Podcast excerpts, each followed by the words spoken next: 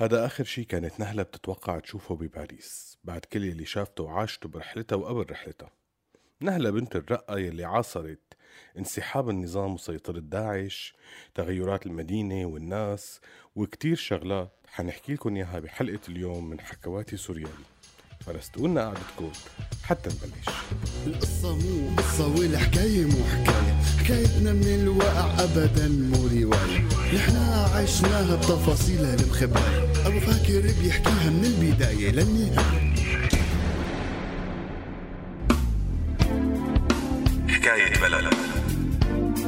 أب وأم وولد حياة جديدة بدها تنولد. حكاية سوريا الروح قبل الجسد.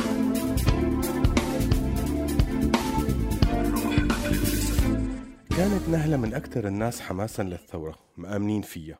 كانت رغم كل التدقيق والتضييق يلي صار على الناس برقة تقدر تلتقى مع أصدقائها يلي شاركوها الحلم والأمل. كانوا يخططوا سوا لبكرة يلي حيعيشوه بعد تحقيق الثورة لهدفها بتغيير النظام السوري من دكتاتوري لديمقراطي. يحطوا مخططات كيف ممكن يتحقق هذا الهدف. كيف حيشتغلوا على تغيير عقليات الناس يلي تعودت على الفساد والرشوة يلي ماشي عليها تفاصيل الحياة ويقدروا يبلشوا يقنعوهم إنه القانون إذا اتطبق هو الحل. ووقت بيكون الكل متساويين قدام القانون فأنت مو مضطر تعمل واسطة ولا تدفع رشوة لأنه القانون بيحمي لك حقك. هاي سوريا يلي كانوا بيحلموا فيها وناطرينها. بس للأسف هذا الحلم تدمر لما بلش النظام يدفش الثورة باتجاه العنف. لما قصف المدن واعتقل الشباب وحارب كل المظاهر المدنية للاحتجاجات. وكمل تدمير لما انسحب فجأة من الرقة وسلم بطريقة غير مباشرة لتنظيم ظهر فجأة من غير ما حدا بيعرف مين هاد اللي اسمه تنظيم الدولة الإسلامية بالعراق والشام واللي انعرف اختصارا باسم داعش. فجأة لقوا أهل الرقة حالهم خاضعين لسيطرة ناس ما بيعرفوهم ناس جايين من برا سوريا بدهم يقرروا كيف لازم تكون الحياة بسوريا كيف لازم السوريين يعيشوا يلبسوا يفكروا يحلموا. فجأة رجعوا حسوا حالهم خاضعين لنظام ديكتاتوري جديد بس متخبي ورا راية دينية. تبرر كل تصرفاته بفتاوى مشايخ قرروا يفهموا ويفسروا الإسلام بطريقتهم وقرروا يسقطوا عبارة أنه الإسلام دين يسر وليس عسر من عقول الناس ويتمسكوا بعبارة أرهبوهم. وصار كل مين يعارضهم أو يخالفهم يتهم أنه كافر ويحبس أو يقتل. تماما مثل النظام وقت كان يتهم كل مين يعارضه أنه خاين وعميل. التهم الجاهزة دائما سلاح موجود عند كل الدكتاتوريين بلبسوه لمين ما بدن خاصة للي بيعارضون أسمعتم ما قال القائل أن لدينا خبر عاجل من شام قد ورد إلينا صدر الليلة عفو شامل. أسمعتم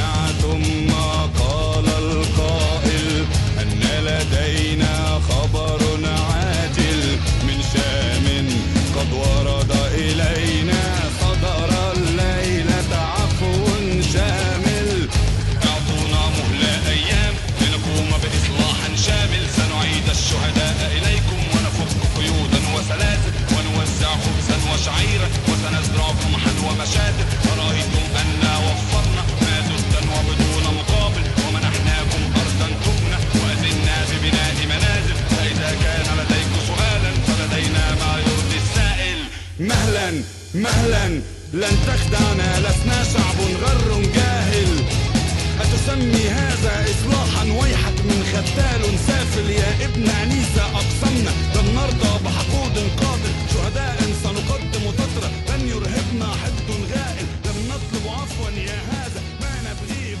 عانت نهلة هي ورفقتها والناس اللي بتشاركها الحلم. عانوا كتير من التغيير الكبير اللي صار بحياتهم وشكلها. عانوا كتير من فكرة وجود أغراب عم يتحكموا فيهم وخافوا كتير لما بلشوا بعض الشباب ينضموا للتنظيم لأنهم بحاجة للشغل. ارتعبوا أكتر لما بلش تنظيم داعش يفتح مدارس وبلش يعلم الأطفال منهاجه الفكري. هون صار الخطر كتير كبير لأنه هيك صار عم يتحكم بمستقبل سوريا. هدول الأطفال هن الأمل الحقيقي. إذا تم غسل دماغهم وتربيتهم على أفكار ومبادئ التنظيم فأكيد خسرنا معركتنا. هيك حكت نهلة مع رفقاتها بجلسة سرية كانوا عاملينها عندها بالبيت. لازم نلاقي طريقة. لازم نقدر نحمي الأطفال من هالمدارس. لكن طبعا هالشي كان صعب كتير لأنه القرار مو بإيدهم. كانوا عناصر التنظيم بيعرفوا بكل بيت شو في أطفال وشو أعمارهم. وكانوا لما حدا من العيال يرفض يبعث أولادهم يتعاقبوا بالساحة قدام الناس. للأسف الحل يلي لقوه كتير من الأهالي هو السفر والهرب من هالمصير يلي ناطرهم وناطر أولادهم. لما شعروا إنه ما فيهم يعملوا أي شيء ليوقفوا بوش البد الكبير والدعم الهائل اللي عم يتوفر لهذا التنظيم قرروا يحموا حالهم وينقذوا أولادهم ويرحلوا.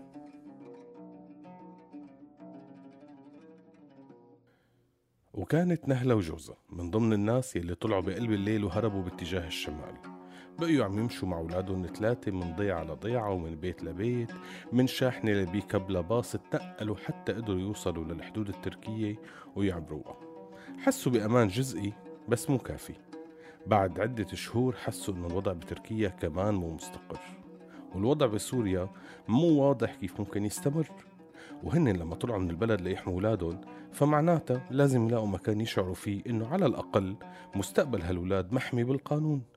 فكان القرار إنه لازم يكملوا باتجاه أوروبا بس مو عن طريق البحر لا عن طريق المفوضية. سجلوا ونطروا دورهم وحظهم يلي وصلهم بعد انتظار حوالي سنة ونص لفرنسا بسلام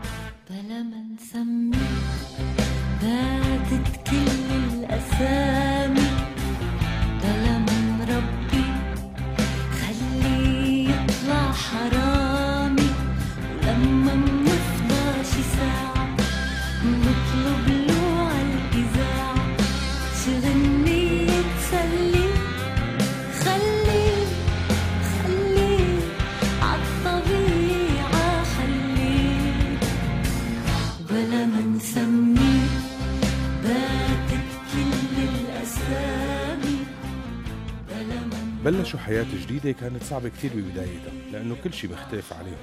شوقهم للبلد وحياتهم اللي بيعرفوها كان كتير كبير.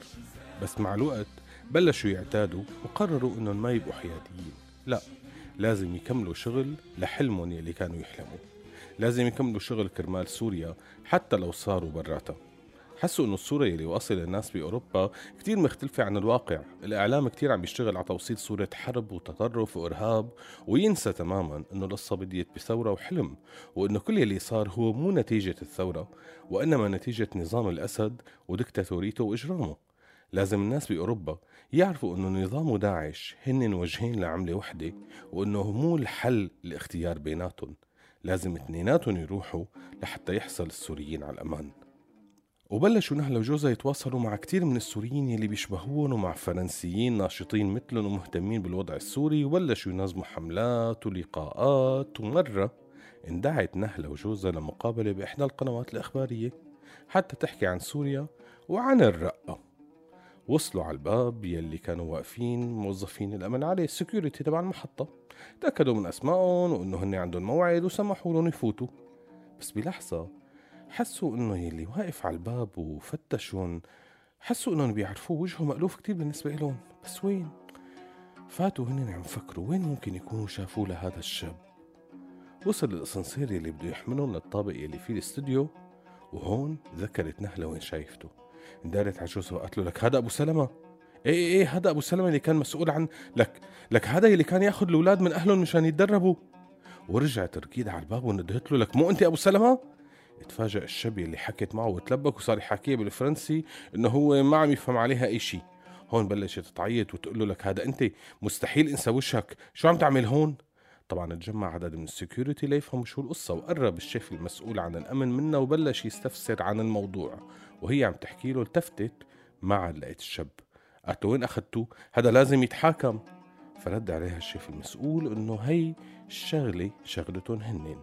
هنن اللي بيتولوها هي ما دخلها كل المطلوب منها تعطيهم شهادتها وبعدين ما بتتدخل هن بيعرفوا يتصرفوا وهذا يلي صار وهذا يلي فتح عيون نهلة وزوجها ورفقاتهم على خطر تاني كيف ممكن كل هالناس اللي إجت على سوريا من بلاد العالم حتى تقاتل بصفوف داعش كيف اختفت تماما هلأ؟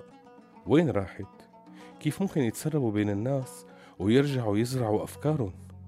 الخطر لسه كبير أولادهم معناتها ما حيحسوا بالأمان لازم يكملوا ولازم يحققوا الحلم اللي بديوا فيه. لازم. استودعناكم. وطني كان في إم. بوطني كان في طفل. بوطني زرع المحبة بوطني صار في ليل صار في حرب صار في ويل صار في ناس بعينيها حربي. وطني كان في إم وطني كان في طفل بوطني زرع المحبة. بوطني صار في ليل صار في حرب صار في ويل. صار في ناس بعينيها حربي.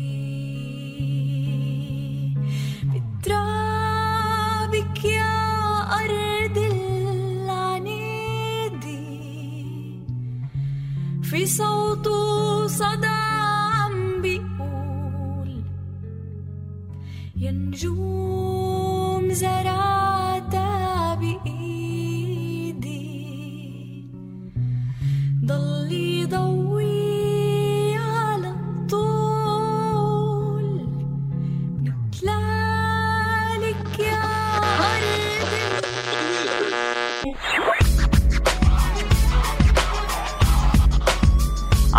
Small Radio Soriani.